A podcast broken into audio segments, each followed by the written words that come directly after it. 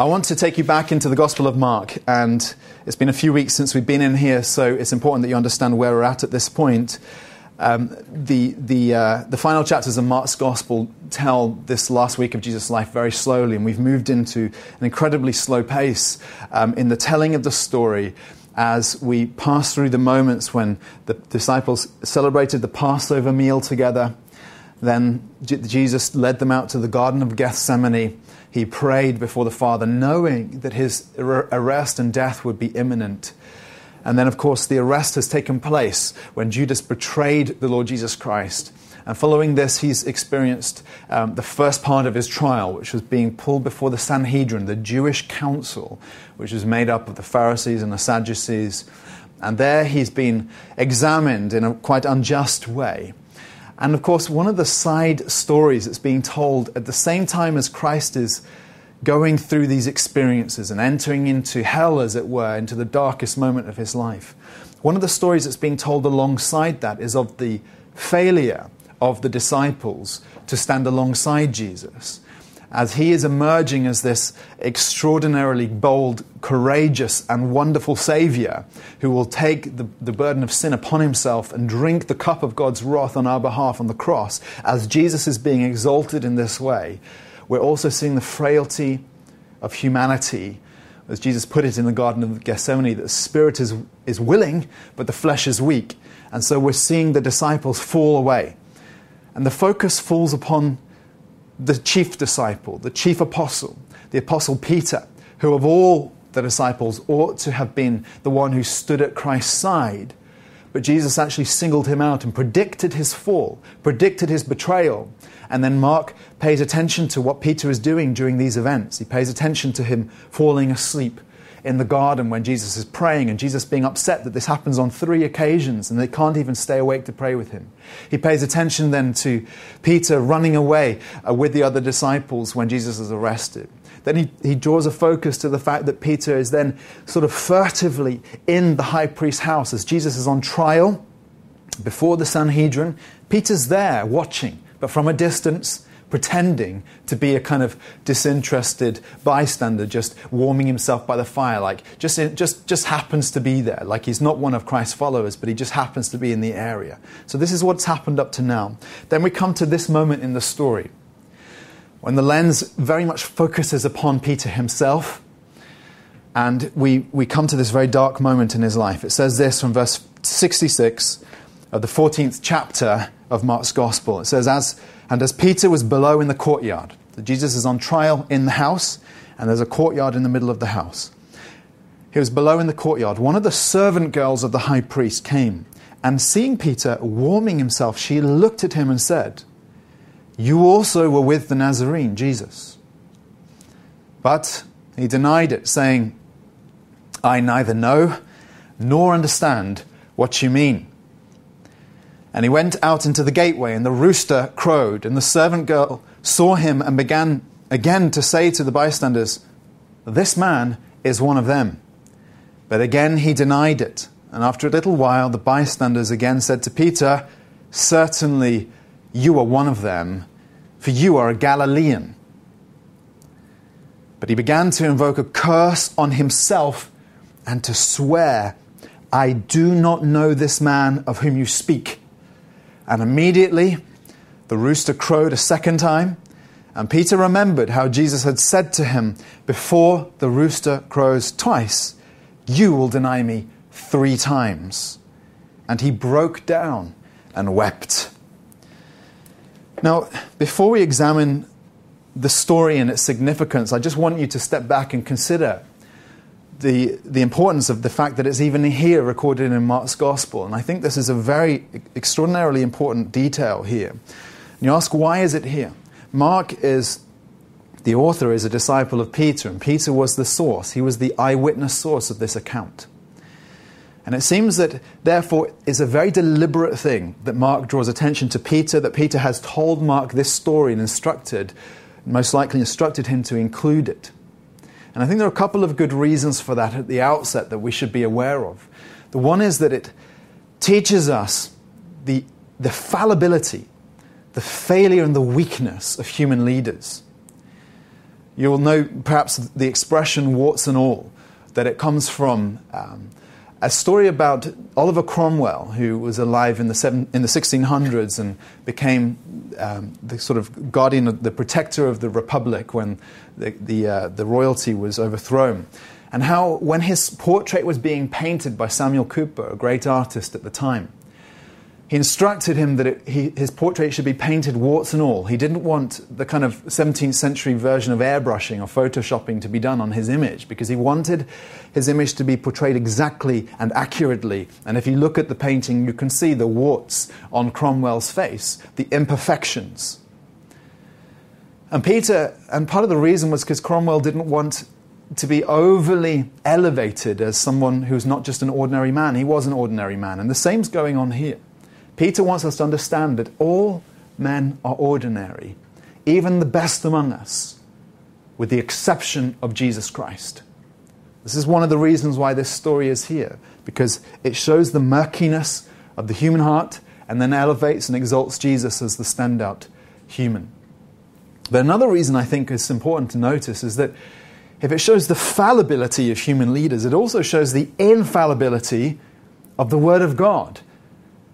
Now, many people have questioned these accounts, these stories. They've asked, can we really trust and believe what is written here about the life of Jesus and then of the death of Jesus and of the resurrection of Jesus?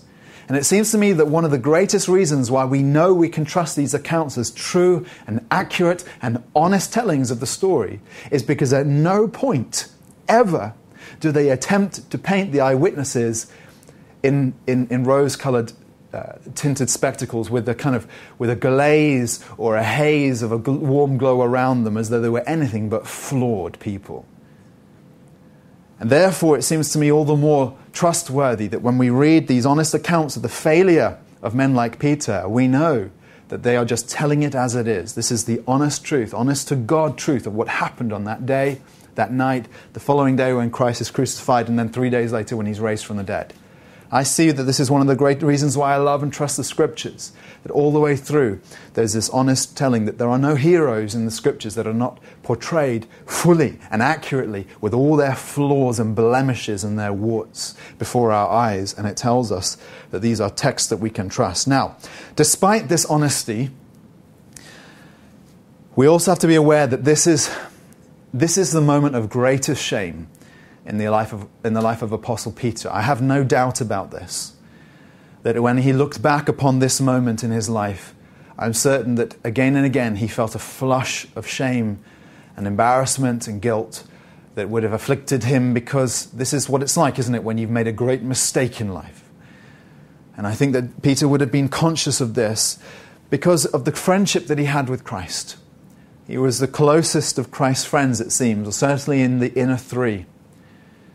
And Jesus had not only loved him as a brother and brought him into his intimate friendship, but then he'd also trusted Peter with immense responsibility. He'd appointed him to be the chief of the apostles and the leader of the church as it would exist after the death and resurrection of Jesus. He's been given great responsibility. And so, of all people, it seems that Peter should have been the man who stood at Christ's side in the darkest hour of Christ's life.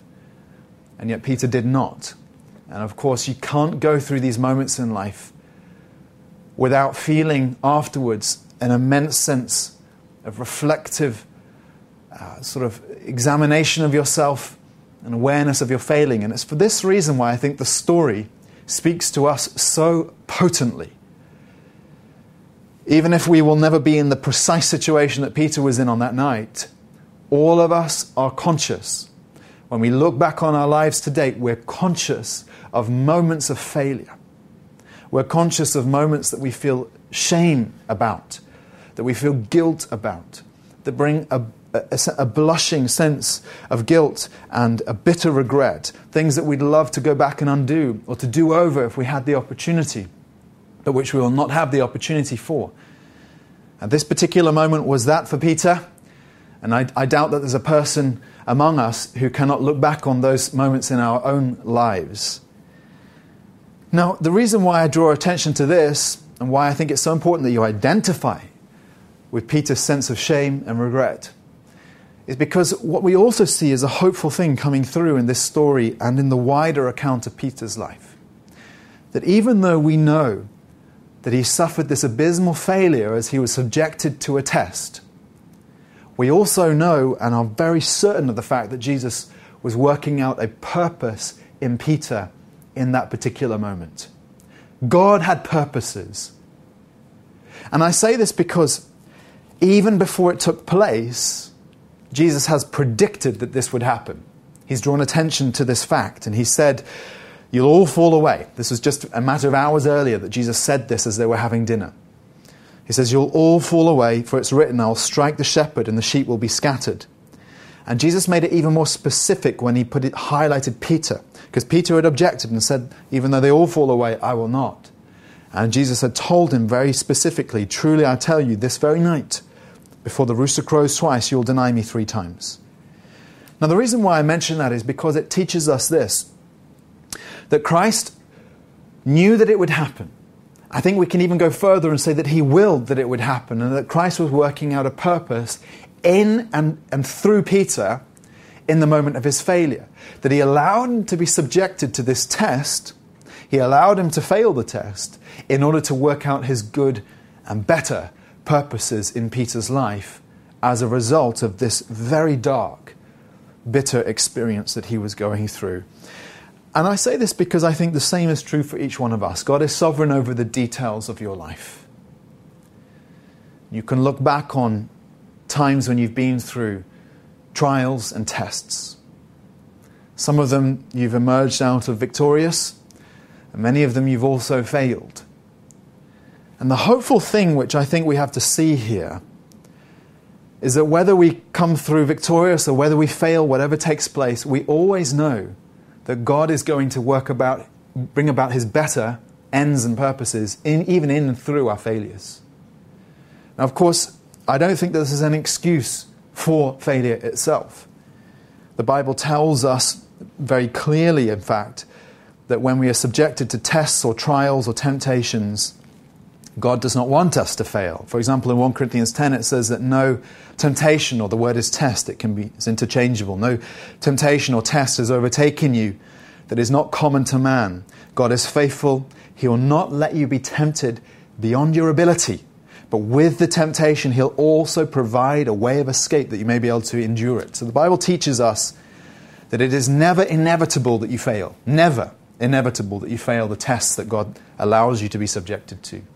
But it also teaches us that even when we do fail, God is using these moments.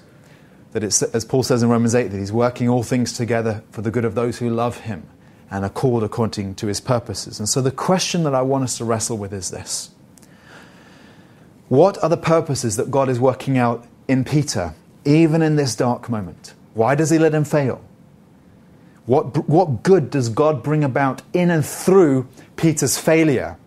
Because I think that the answers are universal truths. I think that the answers that apply to Peter's life apply just as much to you and to me in the tests and trials that we are subjected to in life. And I think they are of immense importance to us.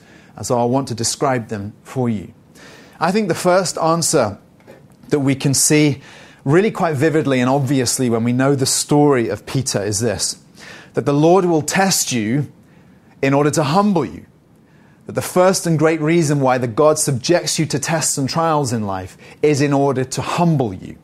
That humility is his end, his goal, and his, his object in your life. Now, uh, think about this in the life of Peter himself. Consider Peter. What do we know about him? We know that Peter is a man of immense gifts. He's a man with immense natural gifts and talents. He has a natural leadership quality that elevates him above his, his, uh, his fellow men. We know that he's a man with real boldness and courage. You see it, for example, in the story when he sees Jesus walking on the water, how he's the disciple who jumps out of the boat to go and, walk, and attempt to walk on the water towards Jesus. You see it similarly when Jesus appears in his resurrected form, and Peter's the first one out, jumping, swimming into the sea to go and see Jesus. Again and again, he's the one who professes the Christ. You are the Christ, the Son of, of God. And you know, again and again, you see Peter really distinguishing himself from the others. He's, he's standout. And he's a man of great intelligence. You know this when you read his letters, 1 and 2 Peter, how the subtlety of his mind and his, his understanding of theological realities comes through. He's a man of great ability, great courage, great boldness, great intelligence, great natural gifts. We also know about him that he had humble beginnings. When he's on trial, or he's, he's being examined by the Sanhedrin in Acts chapter 4, along with John, one of the things that strikes them is they say they describe Peter and John as uneducated common men.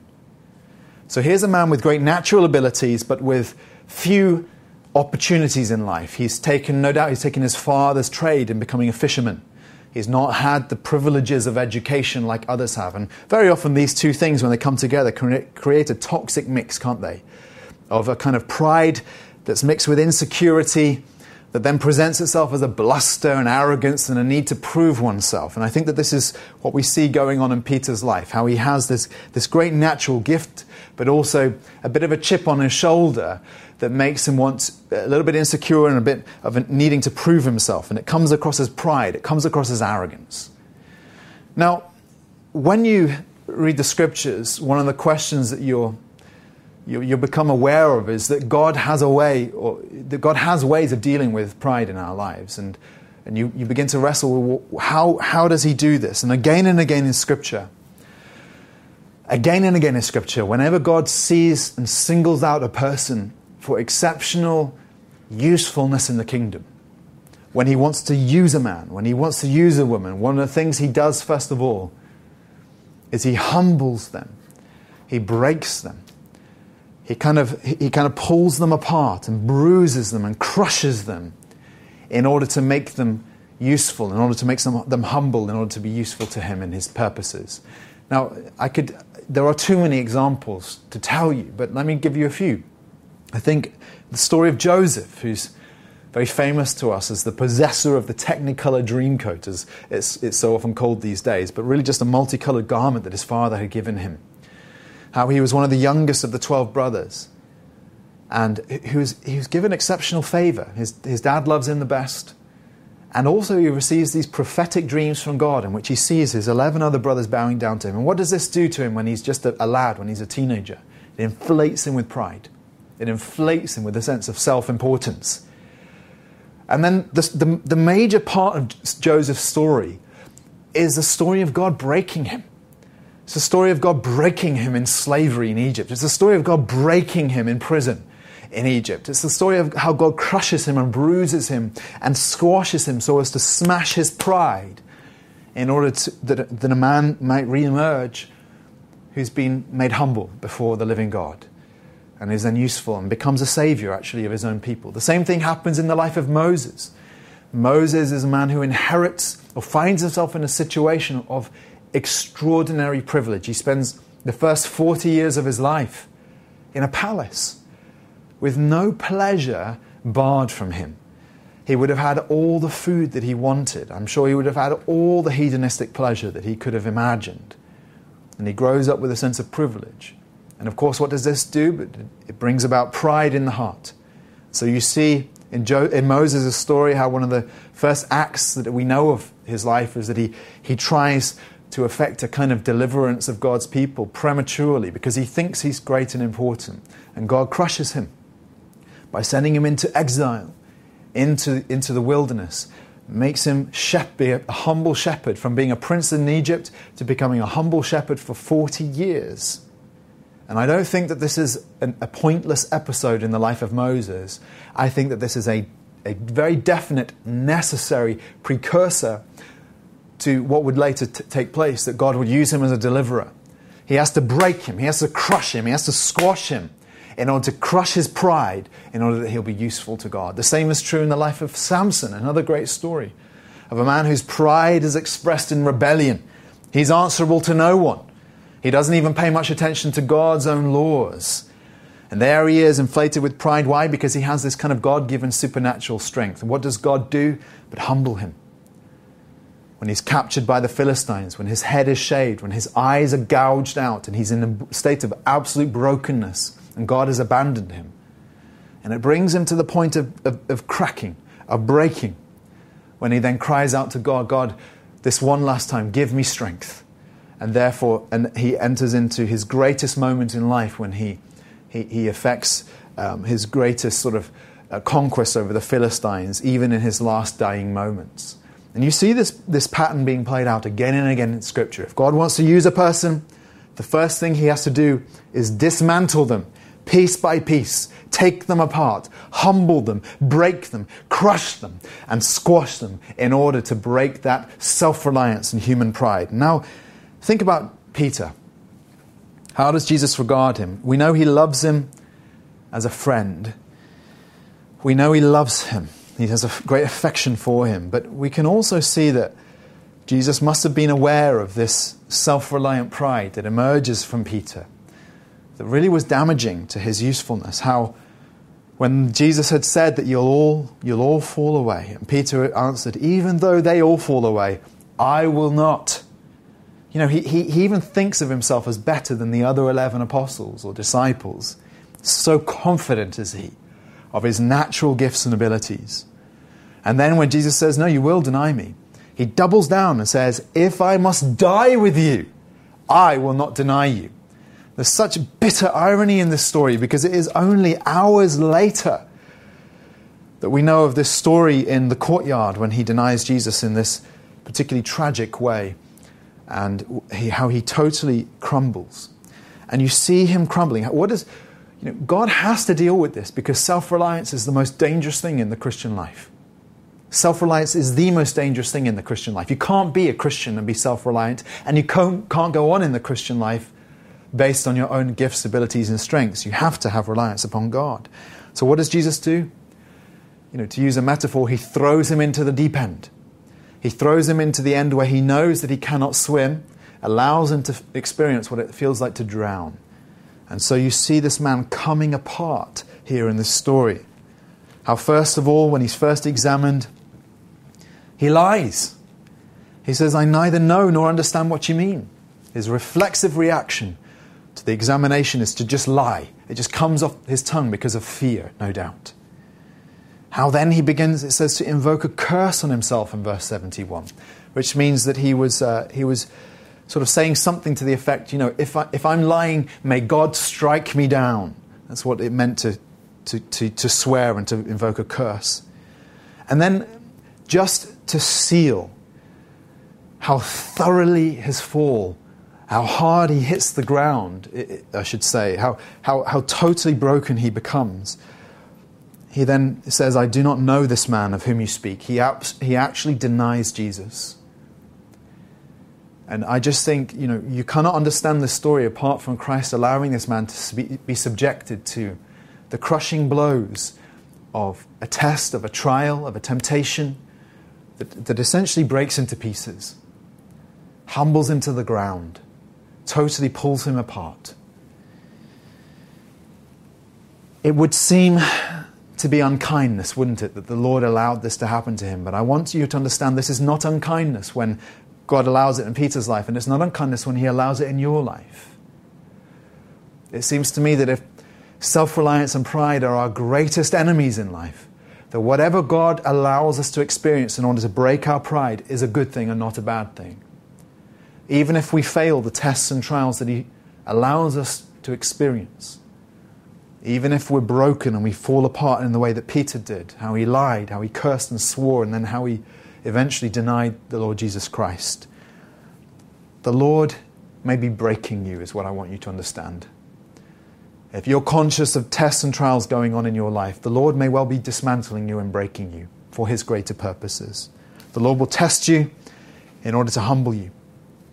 Now, this brings us on to a second great truth, which is evident in Peter's story, but I think is also universally true in ours as well which is the kind of positive side to this, which is that the Lord will test you in order to prepare you for more.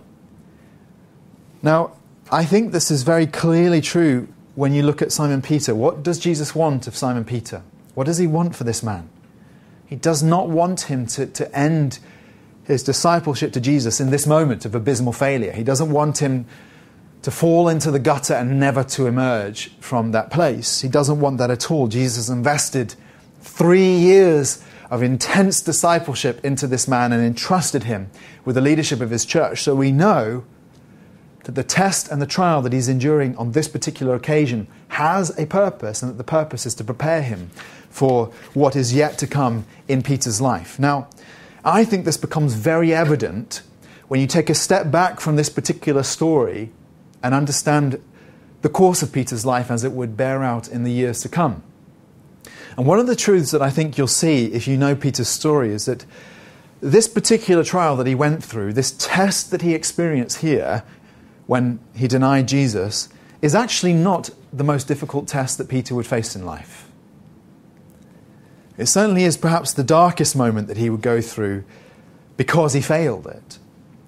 But it is not the most difficult test that he'll endure in life. And you think about the things that he would face later on. Here in the courtyard, all he has to do is give testimony before a few witnesses. Within weeks, he'll be preaching to a crowd of thousands. Here in the courtyard, he's still a free man. Within weeks, he'll be imprisoned and he'll experience multiple imprisonments in the course of his life when he'll be, um, when he'll be arrested for his witness to Jesus Christ. Here, there's no immediate threat to his well being or to his life. Not really, not realistically. It's only a kind of guilt by association with Jesus. But we know that ultimately Peter's life will end becoming a martyr for Jesus. So, if you ask me to compare this particular moment with the moments that were to come in his life, I, I would say without hesitation that the later t- tests and trials that he went through were, were indeed worse than this particular test and trial. So, then it becomes uh, very important for us to understand uh, how does a person get prepared for, for greater responsibility or for darker moments or for deep, more difficult trials in life in the future? How does, how does God prepare us for things that are to come? How does He strengthen us? How does He equip us? How does He put character into us and develop us? And the answer, obviously, is by allowing us to pass through lesser trials, by training, by formation that takes place through experiences, some of which we succeed in and some of which we fail in. And it seems to me that this is a universal truth in life, in all of our growth and development and education. It's true when you think about your schooling. You know, how, think about how you learn mathematics, how it started with the ability to count. You, know, you could count 1 to 10, and that was difficult the first time, but eventually you got to 20 and 100. Then you learned addition, then subtraction, then you learned multiplication and division. And eventually, you, perhaps you made it all the way to the glorious heights of trigonometry and algebra and, and standard uh, deviations and all the rest of the stuff that I've completely forgotten now. But you know, you see, it's, it's, it's a universal truth in life that we move from the easier to the more difficult, that we pass through successive trials in order to prepare us for what is to come. And in fact, this is, this is something that's just so widely recognized that it's, it's considered a truism.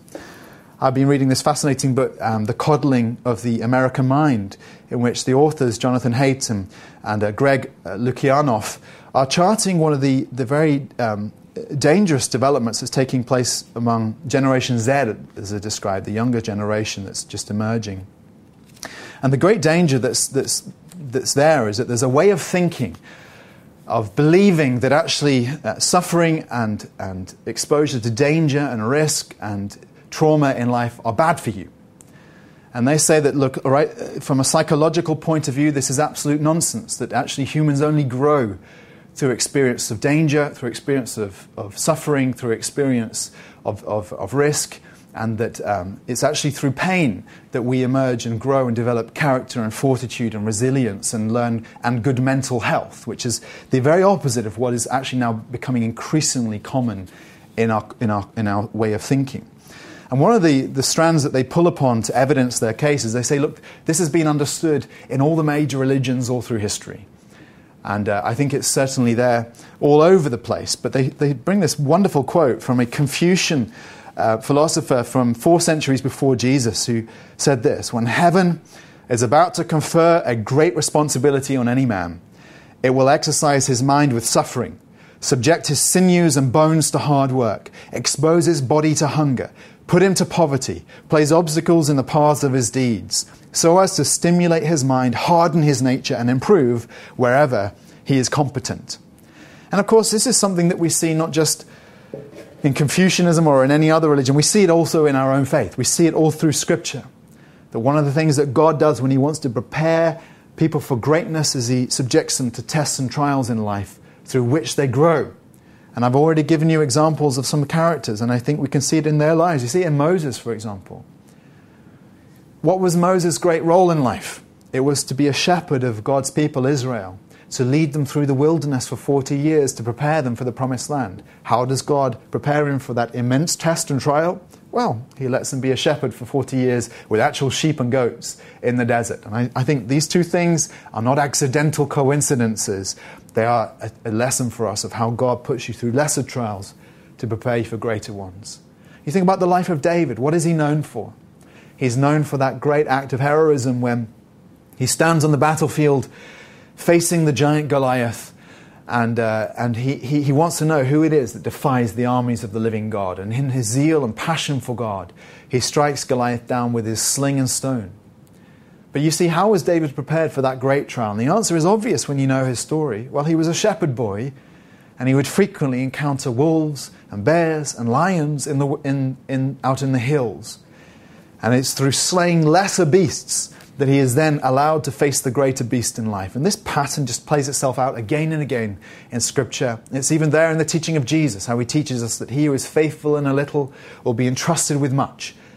Jesus is saying that this is a law in nature and a law in God's ways that if you are to be prepared for greater things in life, you must pass through trials. You must pass through pain. You must pass through suffering. You must pass through temptation. And so it seems to me that when you think about this particular moment in the story of Peter's life as a whole, this is part of his apprenticeship to Jesus. Jesus has not finished with him. He wants him to experience this test, this trial, in order to teach him invaluable truth.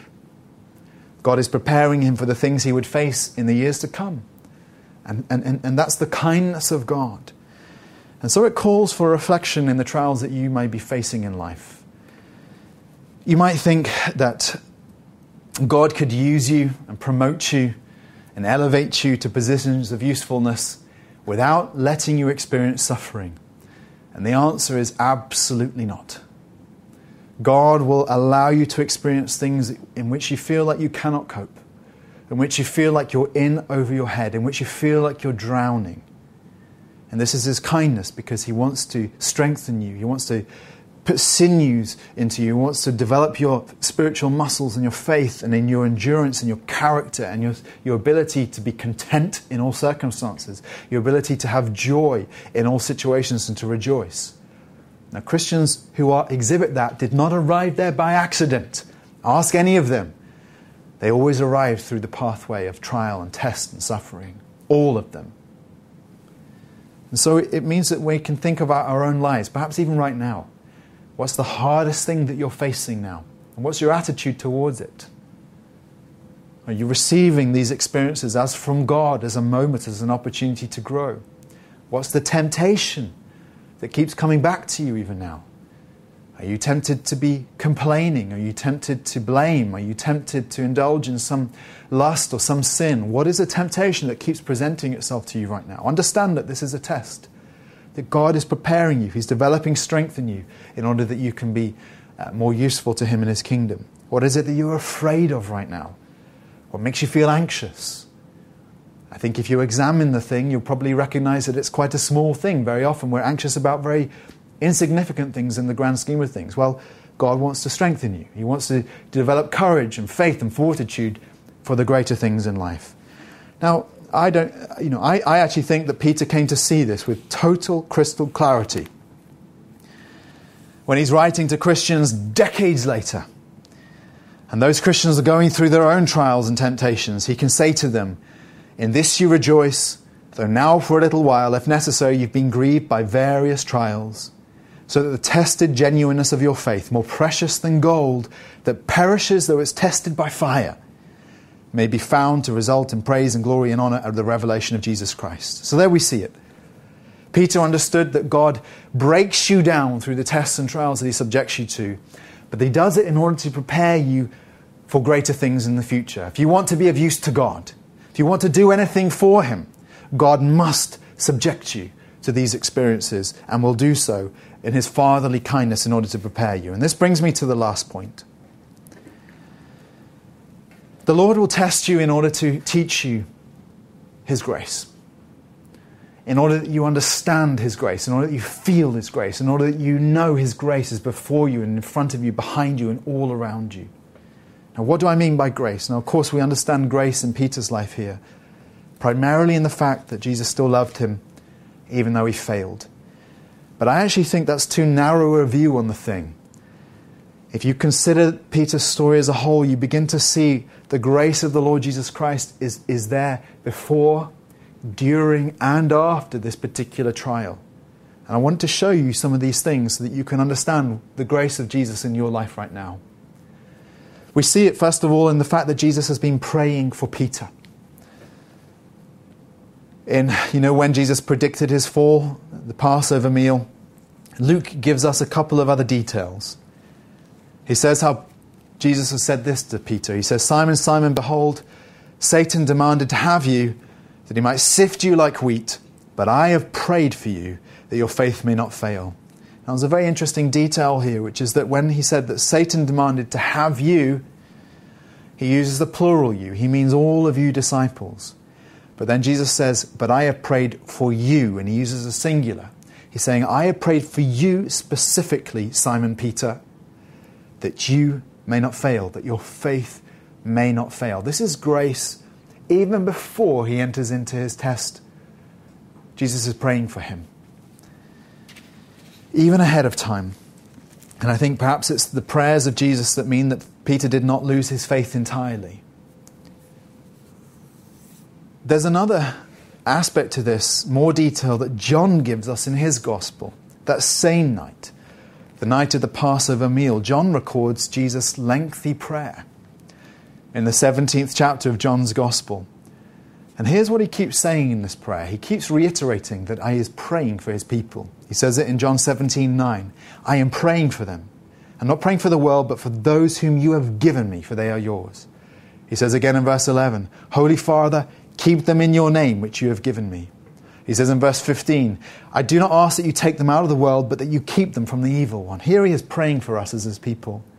And then it becomes even more specific to you. He says in verse 20, I do not ask for these only, but also, meaning the 12, but, but also for those who will believe in me through their word. In other words, all God's people in the running centuries that would follow this night, you and me, the grace of Jesus is for you in this, that He is praying for you. This is one of the great truths that we believe about Christ's work on our behalf, that He is our intercessor, that He prays for you before the Father. He's praying for Peter and He's praying for you. Another way you taste His grace is in this, that He will not let go of Peter and He won't let go of you either. And I say this, it comes through again in Luke 22, when Jesus has said to him, But I have prayed for you that your faith may not fail. And then he says, and when you have turned again or when you've repented, strengthen your brothers. So Jesus is seeing the whole episode even before it takes place. He sees how Peter will experience a test and a trial that he will in fact fail. But he's saying that I pray for you that you won't fail in an absolute sense, that you won't commit apostasy. And also, he knows that he's going to repent. He says, when you have turned again. Jesus sees the end of the story even before it's taken place he sees that Peter's going to be restored and made whole. And it seems to me that what we're seeing here is the grace of Jesus, that he'll give you enough leash, enough room, as it were, to stumble and trip and fall, but he'll never let go of you completely. He even anticipates your repentance before you've failed. He, he knows that you're going to turn again to him. This is the grace of Jesus. What an extraordinary truth this is that He sees our failures before they happen, but He also sees us on the other side of that, coming back to Him, wanting Him again, repenting, being regretful and sorrowful of the things that we've done wrong. Here's another way you see His grace you see it in the fact that He rebukes Peter. Now, I ask you this question What is the worst possible condition that a Christian can find themselves in through test and trial? And the answer is that you can fall into sin to a point where you no longer feel guilty. Paul describes this very vividly as having a seared conscience. You know what it is to sear meat? It means to burn it. And when you have burned skin, what happens? That your nerves die and, and, and no longer function, that you can no longer feel sensation where you've been burned badly. And the worst possible condition that a Christian can ever be in is when they are, their conscience has been so burned, so seared, that they no longer feel any guilt. But this does not happen to Peter. You saw how, having just denied Jesus three times, it says that he, he heard this rooster crow again. And it says, Peter remembered how Jesus had said to him, Before the rooster crows twice, you'll deny me three times. And he broke down and wept. Now, this, I want to suggest to you, is the grace of God. The grace of God in, in the fact that even when you stumble and fall, the Word of God will convict you and you'll feel a conscience, sometimes just a faint flicker, sometimes a mighty blow. You'll feel your conscience. And the guilt that you feel is the grace of God to you. Luke tells us also that at that particular moment when the rooster crowed, remember he's in the same he's on the same premises as Jesus who's in the trial and they obviously are within sightline of each other. Luke tells us that the Lord turned and looked at Peter. This is the grace of Jesus. He looked him in the eye the prediction of Christ's own words came back to Peter's mind, and in that moment, his conscience is broken. And it says he broke down and wept. Friend, whenever you experience grief on account of your sin, on account of failure in your life, whenever you feel like you're broken and you feel so crushed by the weight of what you've done wrong, understand this that in that moment, that is the grace of God to you, that your conscience hasn't been seared that you still have the ability to know right from wrong, and that Jesus, therefore, has given you a pathway out, out of that failure. And then we see it last of all in this that Jesus restores and recommissions Peter. And I don't want to go into this in any kind of detail, except to tell you this that at the end, you know, I, I, doubt that anyone in the world felt more grief than Peter did on that particular night. I doubt that anyone's ever felt worse than in, the, in their, their entire lives than how Peter felt on that particular night. Totally broken. But we also know that when Jesus was raised from the dead and the angel appears to the women at the tomb, the angel instructs the women and says, and, and tells them, Do not be alarmed. You seek Jesus of Nazareth who was crucified. He has risen, he is not here see the place where they laid him, but go tell his disciples and Peter that he is going before you to Galilee. You think that's just an insignificant detail, it's anything but. The other Gospels tell us more about the restoration of Peter. But Mark's just telling, look, even when Peter had failed, Jesus did not disqualify him. He didn't let go of him. And in fact, just that very mention of his name was enough to say, Peter, you're back. Come back in. Come back into the fold. You're going to be re- entrusted with the responsibility that I'm preparing you for. You may have failed, but now stand up. This is the grace of God to you, praying for you, holding you fast, rebuking you when you fail, but then picking you up, restoring you, bringing you back to, onto your feet so that you can run and walk with Him. Friends, I want to close just by saying this. We can see God's grace all over Peter's life in this, but I think that if you ask the question, what ultimately does God want to bring about in him? It's really summarized as this, isn't it? He wants to bring about dependence. Peter entered into this test full of self, um, self reliance and overconfidence in himself, and he failed. But he emerges out the other side a man who knows his own weakness and therefore knows how to walk in step with the Spirit and draw on the power and the grace of God every day so that in the future he won't fail again. And this is the Christian life. This is what it means to be a Christian. To become a Christian is to be broken to the point where you realize you can't stand on your own feet before God. You need the righteousness of Christ as a gift to you. But to go on in the Christian life is the same thing being played out infinite times in your life to come. God wants to break down self reliance in order to build you up on His strength and His grace and His power and His sufficiency, His love and mercy towards you. That is the Christian life. That is a lesson Peter had to learn. And that is what you must learn when you're pe- passing through tests and trials. It's what God wants to instill in you. Why don't we end by coming back to God in worship and prayer? I want to invite Peter and Peter Nats to come and lead us in a responsive worship. But I'm going to pray for you and with you as we come to God now. Father, we are so conscious, Lord, that we face these kinds of tests and trials in life, and time and again we have not acquitted ourselves well. We grumble, we feel self pity, we blame others, we indulge the flesh, we get into bad patterns and ways of thinking. Again and again, Lord, it seems like even though you love us with an unfailing love, Lord. We are so fickle and we do fall away so easily. Lord Jesus, I pray that you'll teach us the lesson that comes through Peter's failure. I pray you'll teach us your unbreakable love, your grace, your desire for us to shape and form us through the hardships that we face, so that we will emerge different people, people who are always rejoicing, who are content, who trust you in all circumstances, who have an irrepressible spirit because we have the Holy Spirit living in us. And I ask this in your precious name. Amen.